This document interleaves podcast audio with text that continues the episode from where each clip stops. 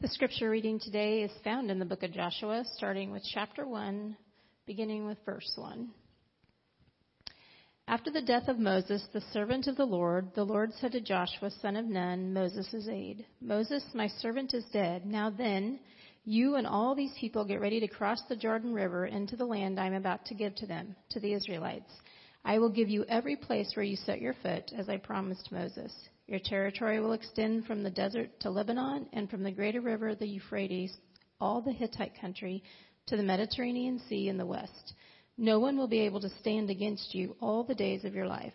As I was with you, as I was with Moses, so I will be with you. I will never leave you nor forsake you. Be strong and courageous, because you will lead these people to inherit the land I swore to their ancestors to give them.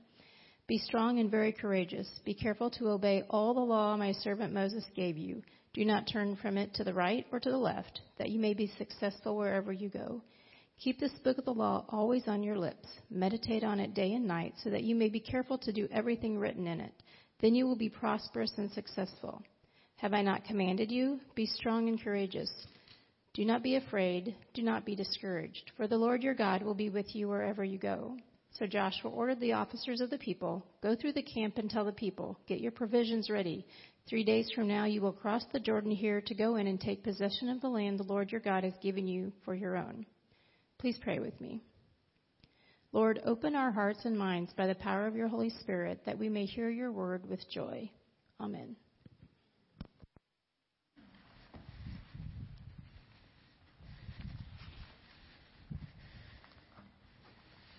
So next week we begin reading a section of the Old Testament called Kingdoms. And so Kingdoms begins in the book of Joshua that we just saw the video and, and the passage was read from. And so I want to encourage you to go out and get uh, one of those Immersed Kingdoms Bibles. If you haven't done it yet, please go do that so you can read along with us and engage in learning through God's Word through that section of the Old Testament. So it covers Joshua, Judges, 1st and 2nd Samuel, 1st and 2nd Kings, where ultimately God grants the wish that Israel has for God to give them a king. And so we begin today just with an introduction. The reading's going to start next Sunday. But we begin with an introduction from the book of Joshua, chapter 1. And as we saw in the Bible Project video, God uh, and Moses have selected Joshua to be the leader who's going to lead Israel into the promised land to complete the work that God had promised so many years before. God had made a promise 400 years earlier to Abraham, their forefather, that he would give to Abraham's descendants the land that Abraham had lived in as a promise, as an inheritance, as a homeland. And time had gone by when Abraham was present, and eventually Abraham's uh, grandson Jacob and his sons all moved to Egypt because of a great famine. Joseph went first; they all followed later. Uh, and they were in Egypt because of the famine. They stayed in Egypt and eventually settled in there. But the Egyptians, they were small to begin with. There were about 70 of this group of family. But God blessed them. They multiplied and the Egyptians became nervous. They had all these foreigners who were multiplying and so they enslaved them. They made them become slaves and they put them to work and hard work and difficult work. They continued to multiply.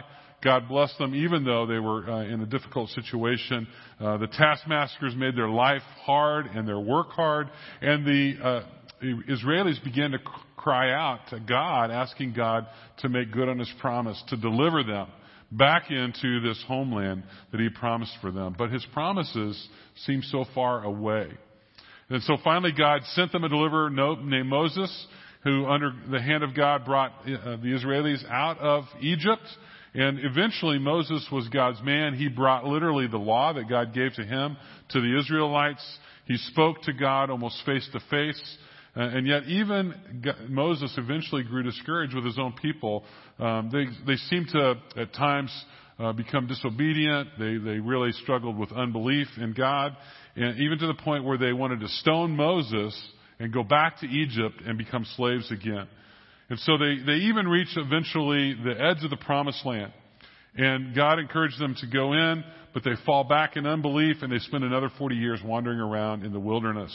But not everyone that day when they were on the edge of the promised land uh, shrank back in fear, but they had some, two guys had faith. And we know the Bible that said that there were two men that stood on the promise that God had saying, we should go up and take possession of the land, for we can certainly do it. And those two people were Joshua and Caleb. So let me ask you a question. How do you think those two guys felt during the following 40 years as they wandered around in the wilderness? They spent 40 years still waiting on the promise of God. And yet I don't believe that those two guys were willing to give up because they knew the faithfulness of God, that God could be counted on. One of my favorite hymns of the church is uh, Great is Thy Faithfulness. It, it goes this way in the, in the chorus. Great is Thy faithfulness. Great is Thy faithfulness. Morning by morning, new mercies I see. All I have needed, Thy hand has provided. Great is Your faithfulness, Lord, unto me. And so this great hymn of the church was written by a guy named Thomas Chisholm. And he didn't write this hymn because God had done some huge thing in his life or some miraculous thing, but no, instead, rather he wrote it because he was looking back over his life and he could just see the hand of God's faithfulness in his own journey. And at age 75, these are the words that he wrote. He said, My income has not been large at any time due to impaired health in the earlier years, which has followed me until now.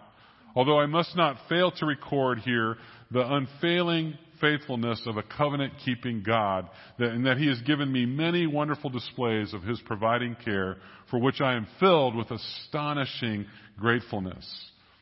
It's important for us to see the faithfulness of God in receiving the promises of God. Moses had now passed away. Just because Moses had died, it didn't mean the plans of God were going to die. God pulls down, God raises up, and he raised up Joshua to become the leader who was going to finish the work that he had promised so many years earlier to Abraham. And God gave him three assurances in this specific passage that we look at in chapter 1 this morning. And I want us to look at it and kind of think about it so that, because I think they can help us in receiving uh, the inherited promise that we have when we are in Christ Jesus. So let's kind of look back through that. So first of all, I want us to think about exactly what is a promise. The dictionary defines it as a declaration that one will do or refrain from doing something specified. The word promise comes from a Latin word which means go forth. And so God sets forth what he will do. Genesis 17:8 God tells Abraham the whole land of Canaan where you now reside as a foreigner, I will give as an everlasting possession to you and to your descendants after you, and I will be their God. So God had made a promise, right? He had told Abraham that he and his descendants would receive this land as an inheritance of the land of Canaan. And even though 400 years had passed from Abraham until this moment that Joshua is taking leadership, the promise of God was still real and still genuine. 400 years is a long time, is it not? I mean, can we think back 400 years ago, how long ago that was? Do you know what happened 400 years ago last Sunday? The Mayflower landed in North America. Think about how long ago that was. That's a long time, isn't it? And if God had given a promise to our forefathers, could we still trust God, even if the promise hadn't yet transpired, that God was going to be faithful in delivering on that promise? So we see here in chapter 1 of Joshua that God spoke to Joshua and told him that my servant Moses is dead. And then he tells him to get ready and get the people ready to cross over the river Jordan to the land that he's going to give them. And we know that according to the last chapter of Deuteronomy, that Israel mourned Moses' death for 30 days. I can imagine there were many of the Israelites in that passing of Moses that felt like everything was lost. That what was the use of going on without Moses, their leader? God, God's man was dead. Maybe even Joshua himself felt that way. Maybe they wondered how they could continue onward after the death of Moses. God spoke and he told them to continue on and he restates the promise he had given to Abraham 400 years earlier. He reminds Joshua of a very important truth that we too need to be reminded of. That, that God's work and God's promises are dependent upon God, not upon us, not upon man. He reminds Joshua that God is the blesser. In verse 2, God says, Into the land I'm about to give them. And in verse 3, God says, I will give you every place where you set foot, just as I promised Moses. He wants Joshua to see that he is the giver, not Moses nor anyone else. I want you to see this morning that God's great promises are bound up in his divine nature. God is the giver and God is the source of all of our blessings. Twice he declares to Joshua in this passage that he is the divine giver. Just because Moses had died didn't mean that the work and the promise of God would die out. God wanted Joshua to see that he was the giver, not Joshua. We too need to see God as our blesser. Too often we tend to look at the resources that we have and we think, well, they came from my job or my income or from my boss or, you know, my parents or, you know, we think that our ability is the key to what we have. But like Israel, we too are on a journey, a journey to receive the fullness of God's inheritance in our lives in Christ Jesus. And a journey that's going to have its ups and its downs, and just as, as Israel's did, and, and just like Israel, God wants us to see that He is the one who will help us make it through. James 1:17 tells us this, every good and perfect gift is from above, coming down from the Father of heavenly lights who does not change like shifting shadows. What, what James is saying here is that God doesn't change. It's the very nature of God to give. Throughout the Bible, you find that God is giving over and over again. We see that he gives the promise to Abraham in Genesis chapter 28. He gives the law to Moses first and then to the people in Exodus 31. He gives rest to Israel at the end of Joshua chapter 22. He gives the kingdom to David in 2 Chronicles chapter 13. He gives wisdom and honor and, and wealth to Solomon in, in 1 Kings chapter 4. He gives peace and rest to King Jehoshaphat in 2 Chronicles chapter 20. He gives knowledge to Daniel in Daniel 1. I could just keep on going with God's giving nature. You cannot read the Bible and not see the giving of God. We need to realize that God is our source. He is our blesser. And He will be faithful in His promise to us to supply for us what we need and for us to be able to receive our inheritance. The second observation is that God is faithful with His presence. Israel knew that God was with Moses. Moses' face literally shone as a reflection of his time spent in the presence of God. And so much so that he had to wear a veil to cover this bright reflection. And there was no doubt that Joshua now had a heavy responsibility laid on his shoulders. He now became the leader who was going to lead these thousands of Israelites and, and lead them into taking over the promised land. What a huge job that he had to step into. And Joshua had already seen the people's response to Moses, even with the evidence that Moses, that God was with Moses. The people had responded at times and rebelled and spoke out against Moses, even to the point of desiring Moses' death at times. And Joshua needed to know, was God with him? We too are like Joshua, right? We know the way is difficult. We know that it's not easy, that life itself is not easy. Job 14:1 tells us, "Man is born of a woman is a few days and full of trouble." We know that we have opposition. We know that we are going to have trouble in this life, right? We know that we're going to face hardships. We too need to know in our Christian walk is God going to be with us? Note that, that God reassured Joshua two times in this passage, not just once, but twice, that he would be with him. God told him in verse 5 and then again in verse 9 that he's going to be with him. And I want us to notice two things. First, the strength of God's assurance that he was going to be with Joshua. He told him in verse 5, he said, As I was with Moses, so I will be with you. I will never leave you nor forsake you. There are two words I want us to look at in this passage that are the original Hebrew word.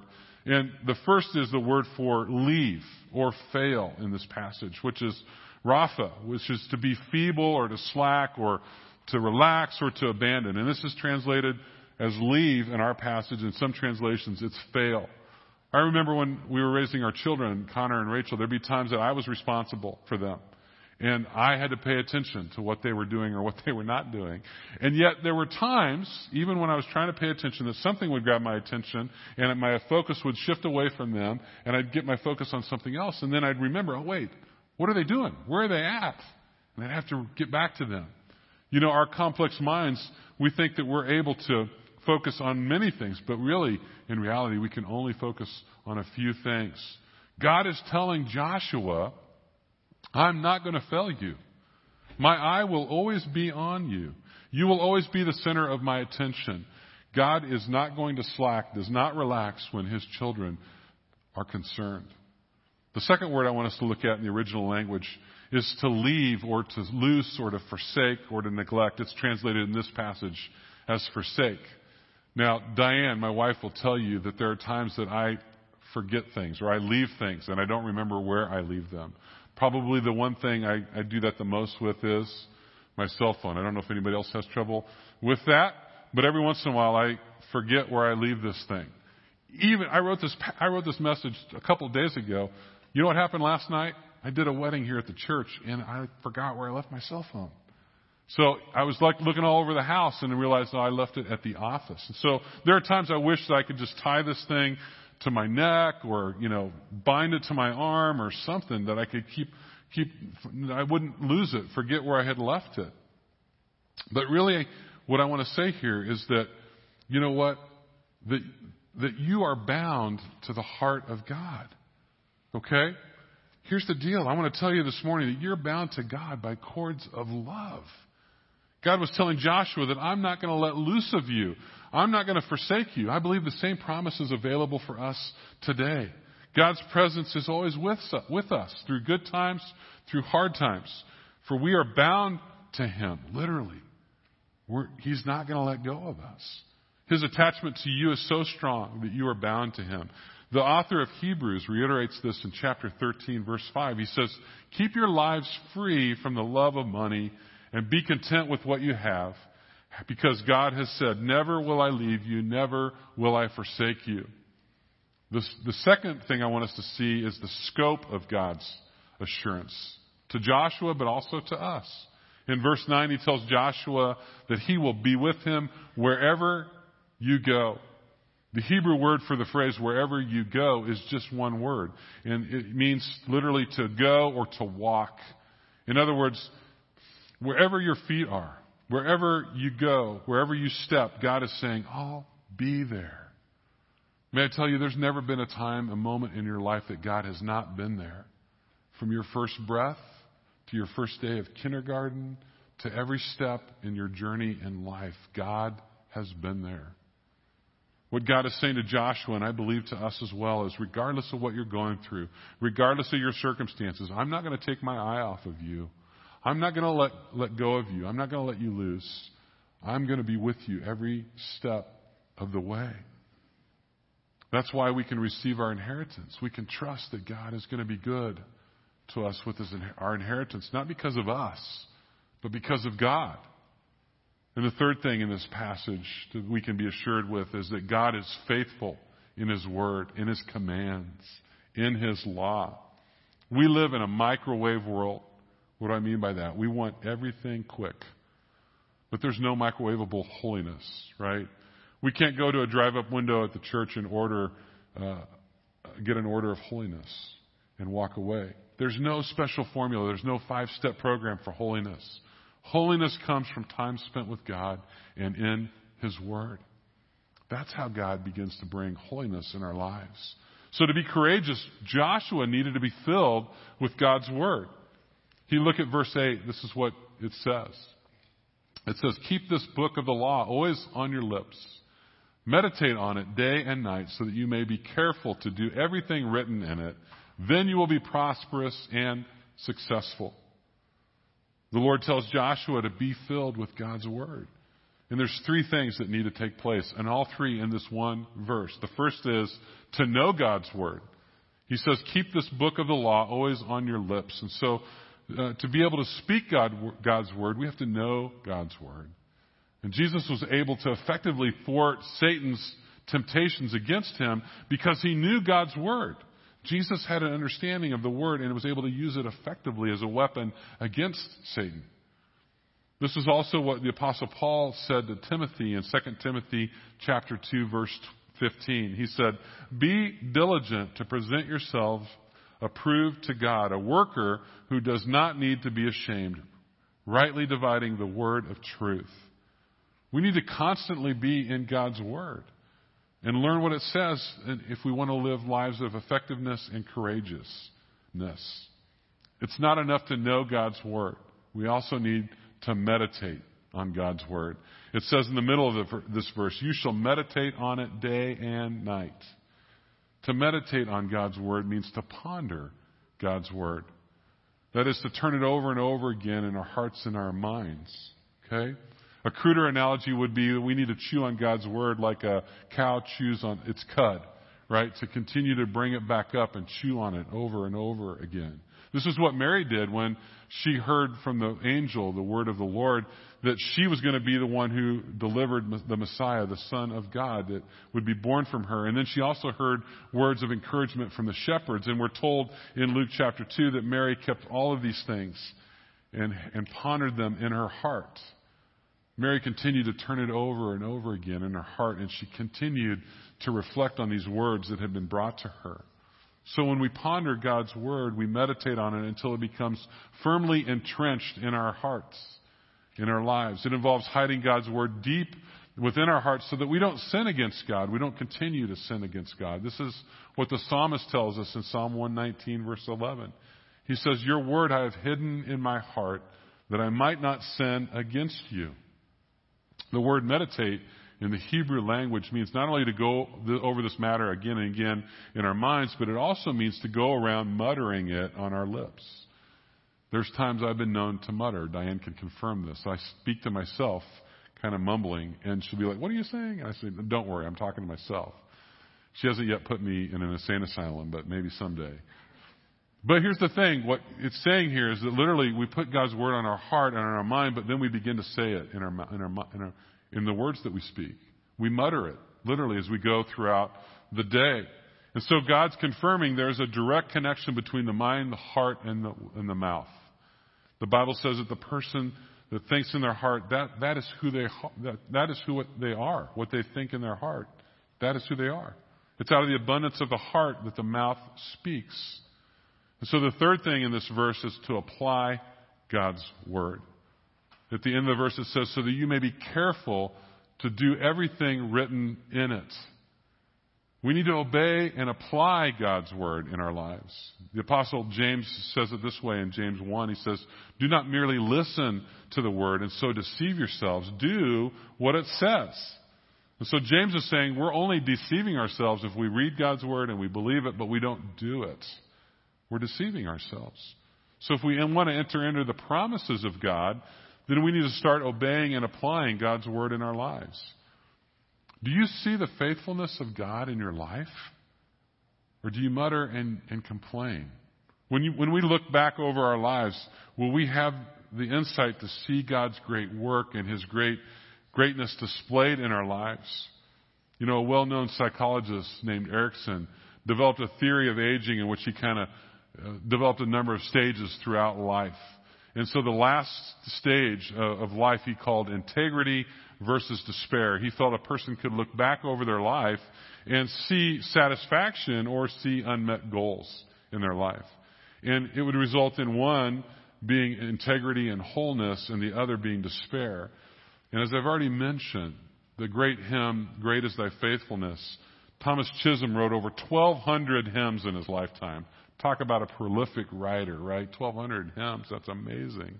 And great is thy faithfulness was not written, nor I, do I believe it could have been written in his youth. It was written much later in his life as he was able to look back over his lifetime and consider how God had been faithful to him and with him through all parts of his life. You know what? He used, he could see God's word and God's commands and God's faithfulness as he looked back in his life. And as I conclude this morning in the message, I just want us to think about how do we apply these principles, these observations we see in, in, in chapter 1 of Joshua. I just want to ask you three questions. And I want you to look at these questions and I want you to consider them and maybe just take one of those questions and ask God, okay, which one of these are you wanting me to really take some time and consider? Okay? So here's the three questions. The first one is, what promise do you need to keep trusting that God will be faithful? You know, there are hundreds, maybe thousands of promises in God's Word, right? And so many of these promises, some of them might be like what the uh, Israelites were feeling. God hadn't yet fulfilled the promise. Maybe He's not fulfilled the promise in your life. And you're wondering, is it ever going to happen? And you need to be reminded of God's faithfulness and His goodness, and that in His timing, He's going to bring that about. The second question where do you need to trust that God is present, helping you through whatever circumstance you face? When we have hard things that we go through, we often feel like God is distant. God's not close. We wonder where He's at. But we know from this passage that God is with us. He's not going to forsake us. He's not going to leave us. So how do you need to be reminded of God's presence even as you go through a very difficult thing in your life? The third one is, what do you need to do to discover God's faithfulness in His Word? So first, I would just suggest if you're not regularly reading God's Word, that'd be the first place to start is to begin to read. And you can always join us in Kingdoms. Or there's, you know, the Gospel of John is a great place to start if you haven't read a lot of Scripture. And there's great reading programs. We're certainly going to be on a reading program as we go through Immerse. But there's other reading programs. We've got the YouVersion app that we use on Sunday mornings. There are a few different reading programs they have which are fantastic. But if we want to know God's blessings, if we want to know how God is working in our life, what God promises us, we need to spend time learning about it and learning about Him in His Word. So I just want to encourage you, figure out, is the Holy Spirit asking you to spend some time reflecting on one of those questions? And then what are you going to do with that? Let me pray. Father, thank you so much for this word that came to Joshua so many years ago as he was going through the midst of a huge transition, facing a massive challenge to become the leader of the Israelites and to take on the challenge of leading them into the promised land. And God, thank you that you give him promises and the promises are still true today. That you, your promises, that you're faithful in your promises. God, that you are with us. You're not going to leave us or abandon us. And God, that you're faithful in your word. And so, God, we pray today. What if whatever challenges that each of us are facing or we face as a group, God, give us that reassurance that you're with us and that you're faithful in your promises. God, we want to remain faithful. We want to be uh, your people who are going to take on the kingdom challenges that you give to us. We want to be able to look back over the span of our lifetime and the life of our church and say, look at how God worked in our lives. God, may that be how you work with us. We pray this in Christ's name. Amen.